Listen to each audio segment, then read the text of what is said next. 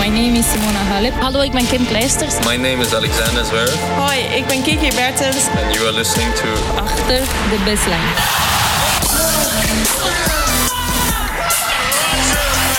Your champion, Novak Djokovic. Dit is Achter de Baseline. Vanuit Flushing Meadows. Met Abe Kuil en David Avakian.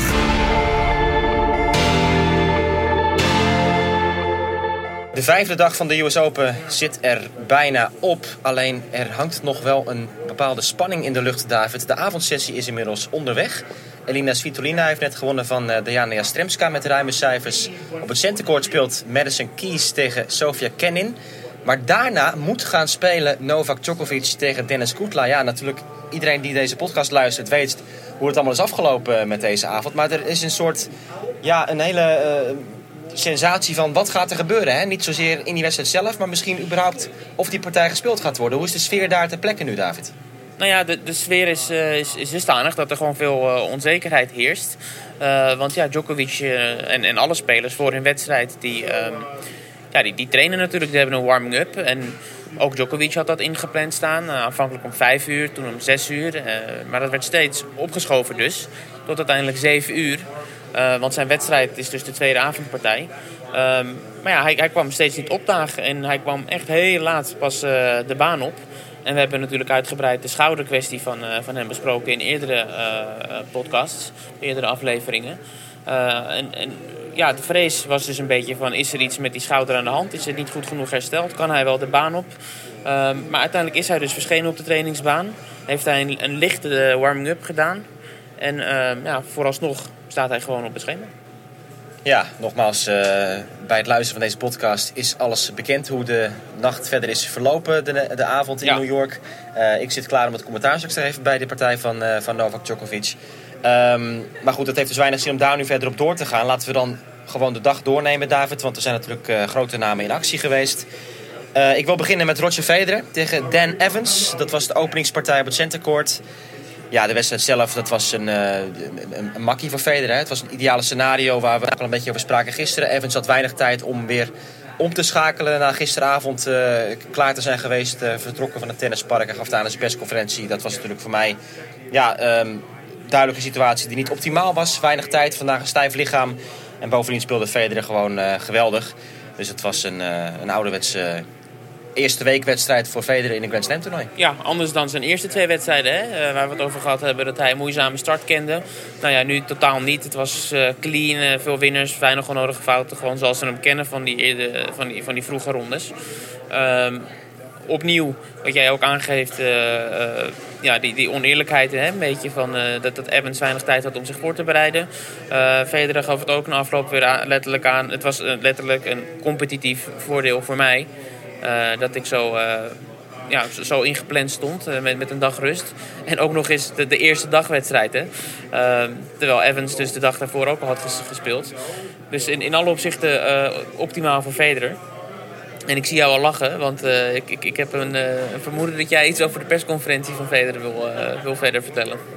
Ja, ik wil sowieso vertellen dat wij het zelf een beetje korter moeten houden in deze uh, podcast wat onze bijdrage betreft. We hebben straks een paar uh, fragmenten, een, een, uitgebreid fragment van Feder die langskwam in de studio bij uh, Gameschat en Mats. Jij hebt zelf met Mats ook een, een, tijd weer gezeten om te praten over Kiki Bertens, haar wedstrijd tegen Julia Gurgus. Dus dat moet allemaal ook in deze podcast straks aan bod komen. Maar inderdaad, de persconferentie van Feder, dat moeten we zelf even bespreken. Um, ja, dan ging het door over die kwestie hè, van het, het, indelen van wedstrijden. Uh, in hoeverre bepaalde spelers met een bepaalde status ook wanneer zij spelen. We weten natuurlijk altijd uh, dat, dat spelers hun voorkeur kunnen aangeven. Ik speel liever in de avond of in de dag. Uh, daar wordt wel rekening mee gehouden. Dat is ook bekend. Als, uh, als Federer, Djokovic of Nadal dat, dat een voorkeur aangeeft, ja, dan, dat wordt dan toch wel meegenomen in, in de planning.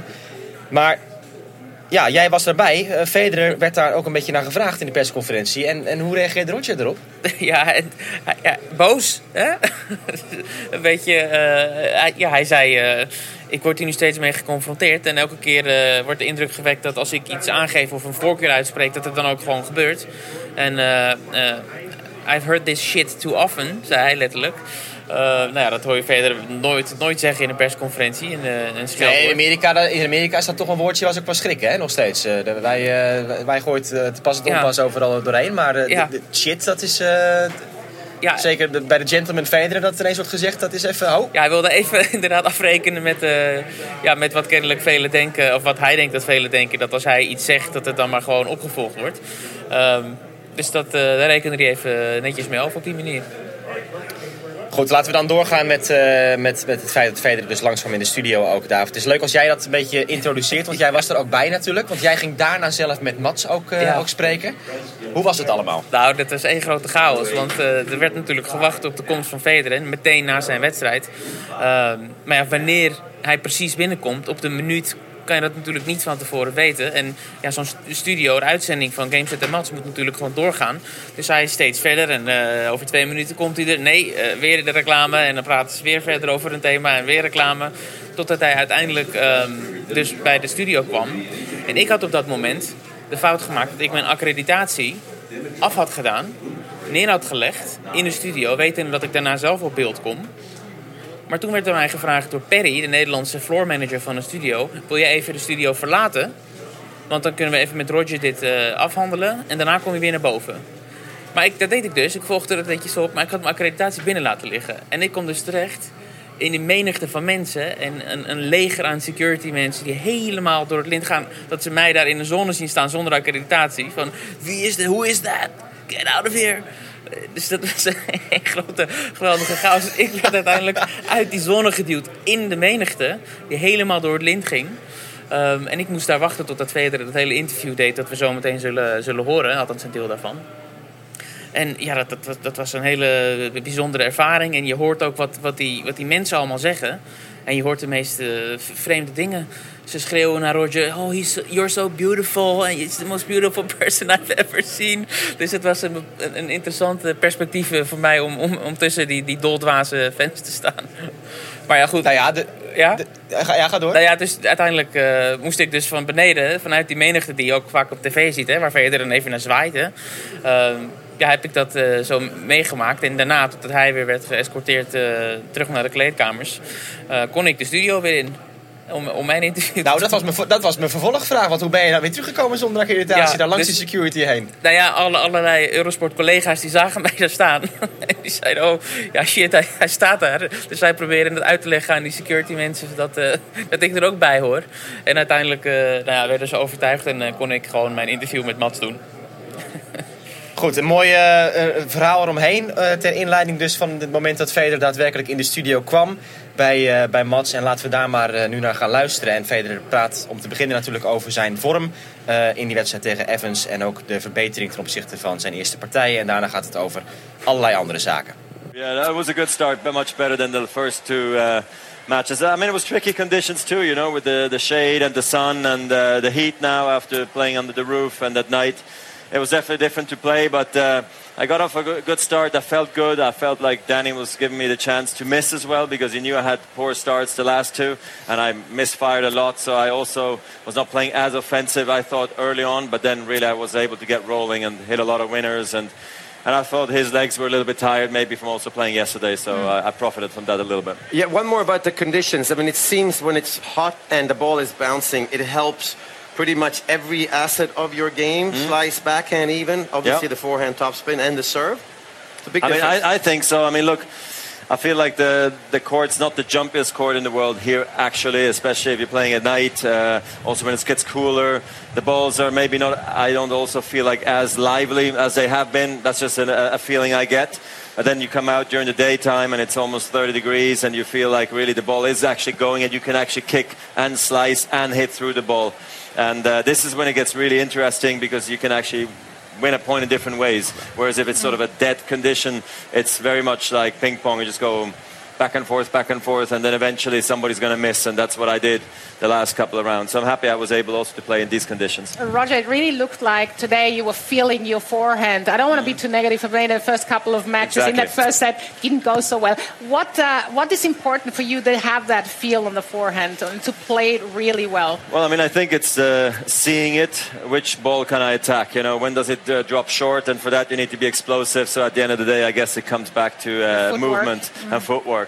Because if you're in the wrong place too late and you're still trying to fire the same type of shot, that's when you're going to start missing.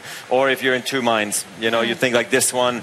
I should maybe not do too much with it, and You then have last too many options. That's yeah, the but then last second you go like, let's switch it up and actually go for it, and this is when you really start missing. So I think clarity, confidence, you know, is also a big thing. But I think a lot has, has got to do with movement. Roger, you had Kobe Bryant out there today for the coin toss. What did I have? You had Kobe Bryant yes, out there I for did. the coin toss. How was that? I mean, you shared a pretty big laugh uh, with him at the at the coin toss, didn't you? Well, I- I That's saw the him- first I time I've seen briefly. such a superstar out. I mean, besides it's, it's you, rare. obviously. It's rare. It's true. Um, I mean, I, look, I love it when uh, other um, sporting greats come out to the tennis. Uh, and Kobe's a great guy. I met him once uh, at the Lakers. I saw him there, and then I saw him in the tunnel just before he walked out. And yeah, I just told him it's just so nice to see him out at the tennis, and it's cool, you know, when somebody comes out and. Uh, I don't know, appreciates tennis, and he's promo- I know he's promoting his book, so I hope that goes well. And he's a very inspiring personality, and the big deal here, obviously in America and worldwide, was basketball as being such a popular sport. And I'm a big basketball fan,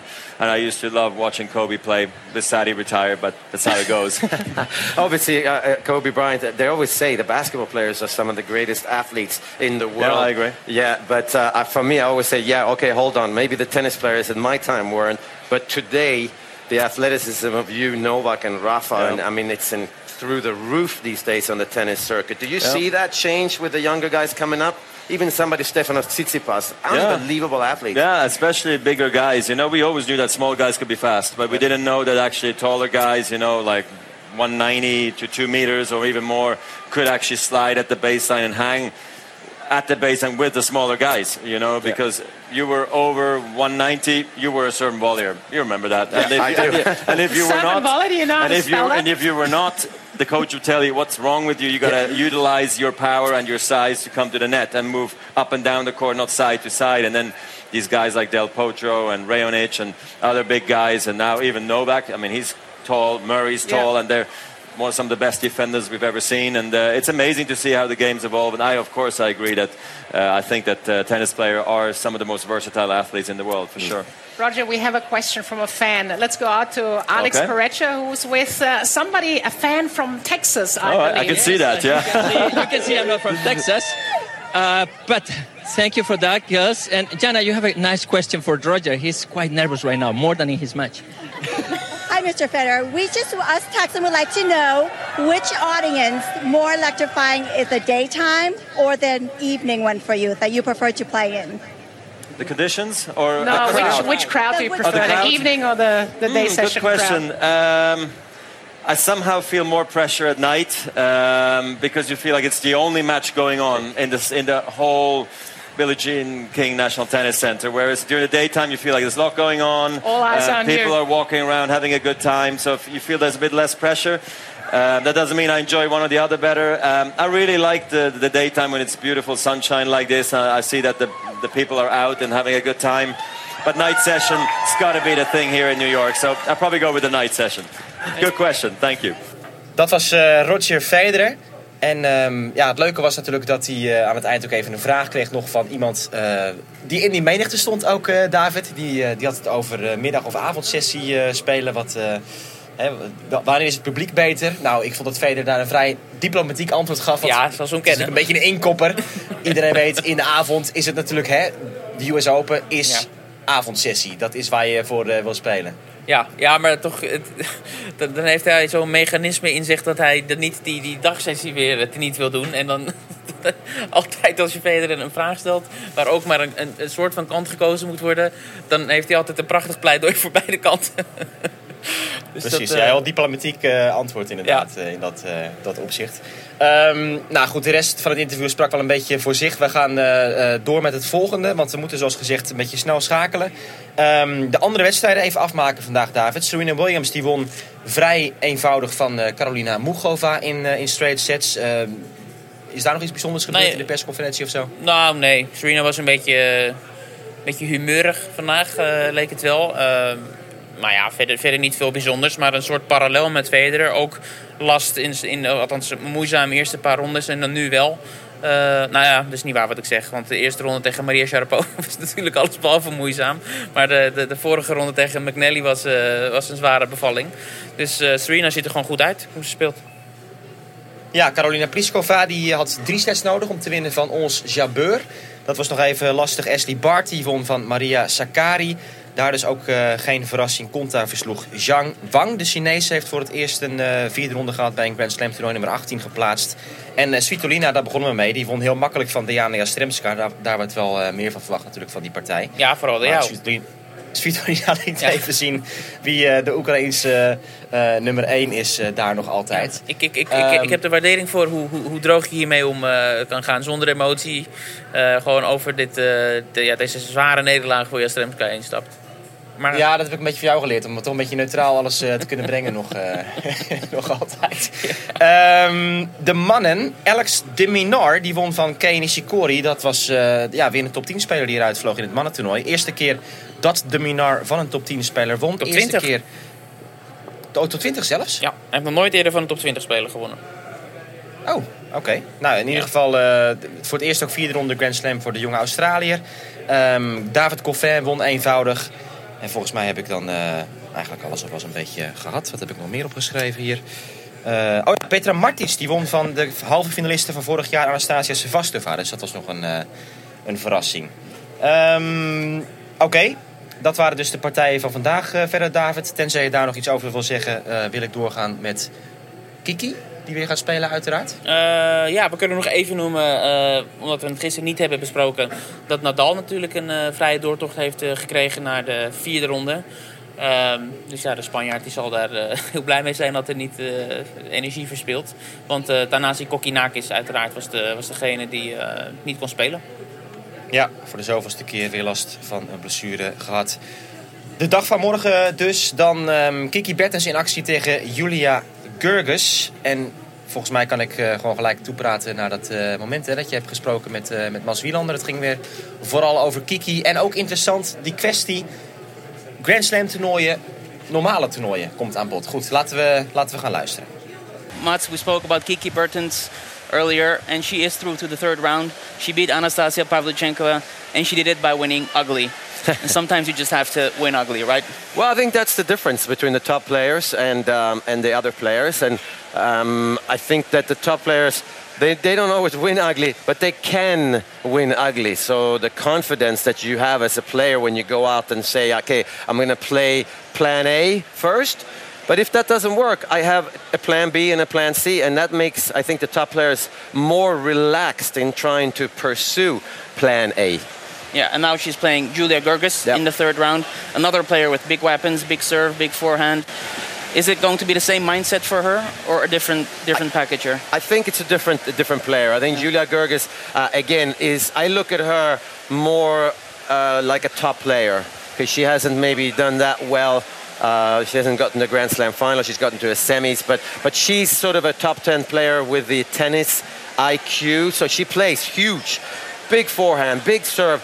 But she can come to the net. She can hit a few slice backhands. So I think this match is one where where Kiki has to play well. She has to win ugly at times, but she's got to play her game, and hopefully uh, she's just better than Julia. But Julia can play the other game as well. She's very crafty.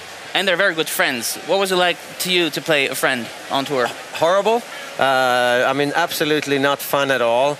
I think when you're when it's a friend that's not from your country, it's a little bit different. But uh, if it's a if you haven't played Davis Cup with them, basically, or Fed Cup for the women, then then it's a little bit easier. But I think that today that it seems the players are so professional, and even best friends are able to compete and give the fist bump. So I think that's not going to be a problem.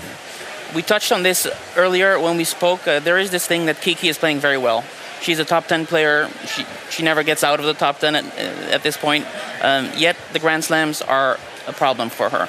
In your time, were the Grand Slams as important as they are now?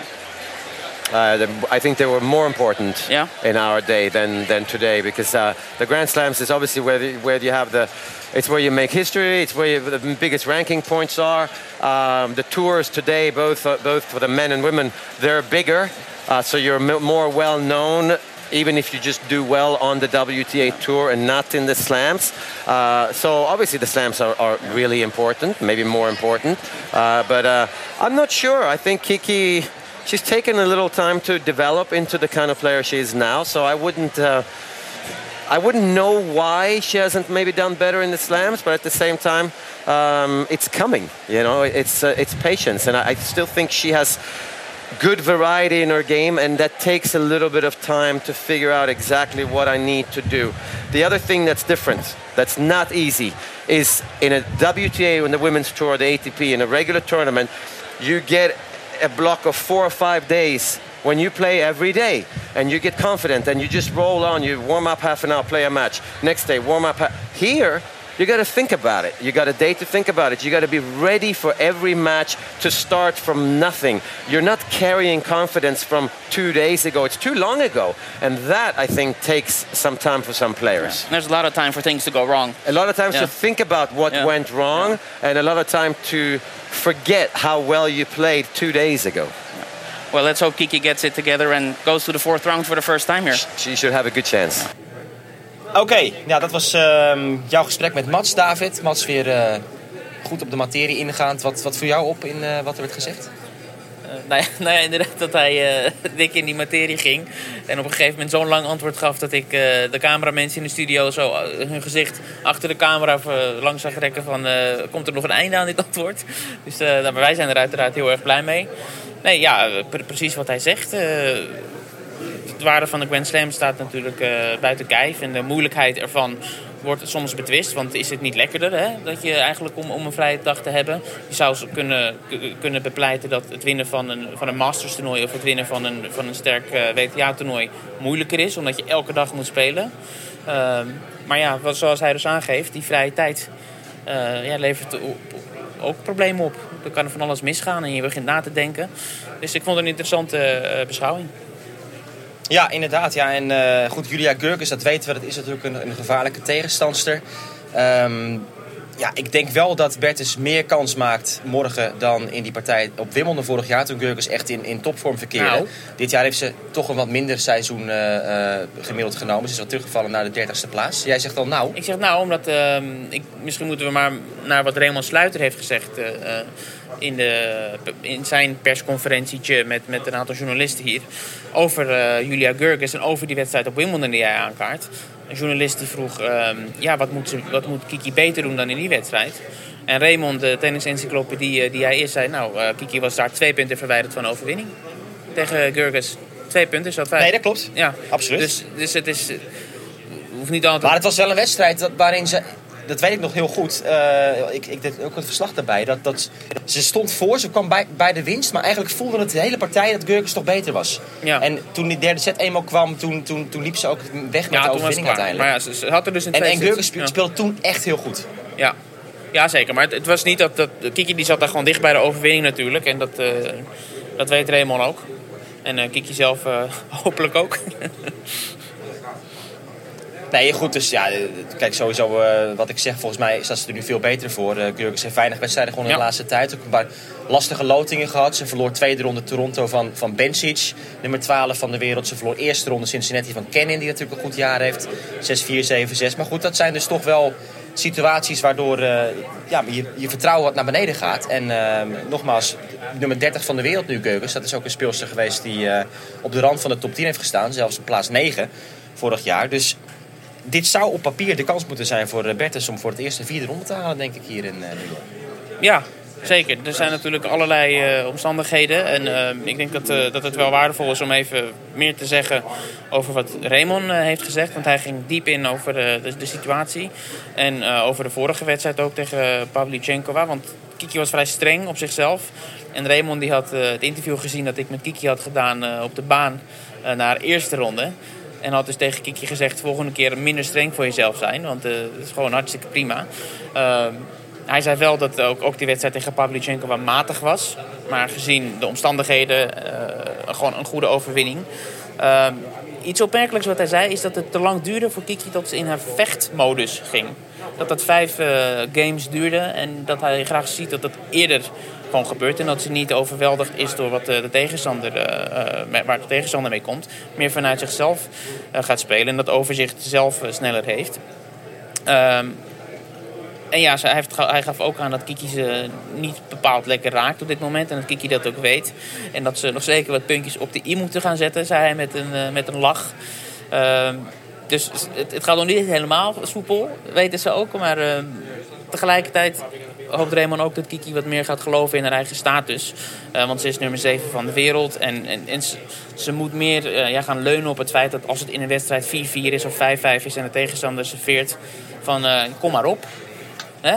Zeg maar, die, die mentaliteit die hoopt Raymond zo snel mogelijk bij Kiki erin te krijgen.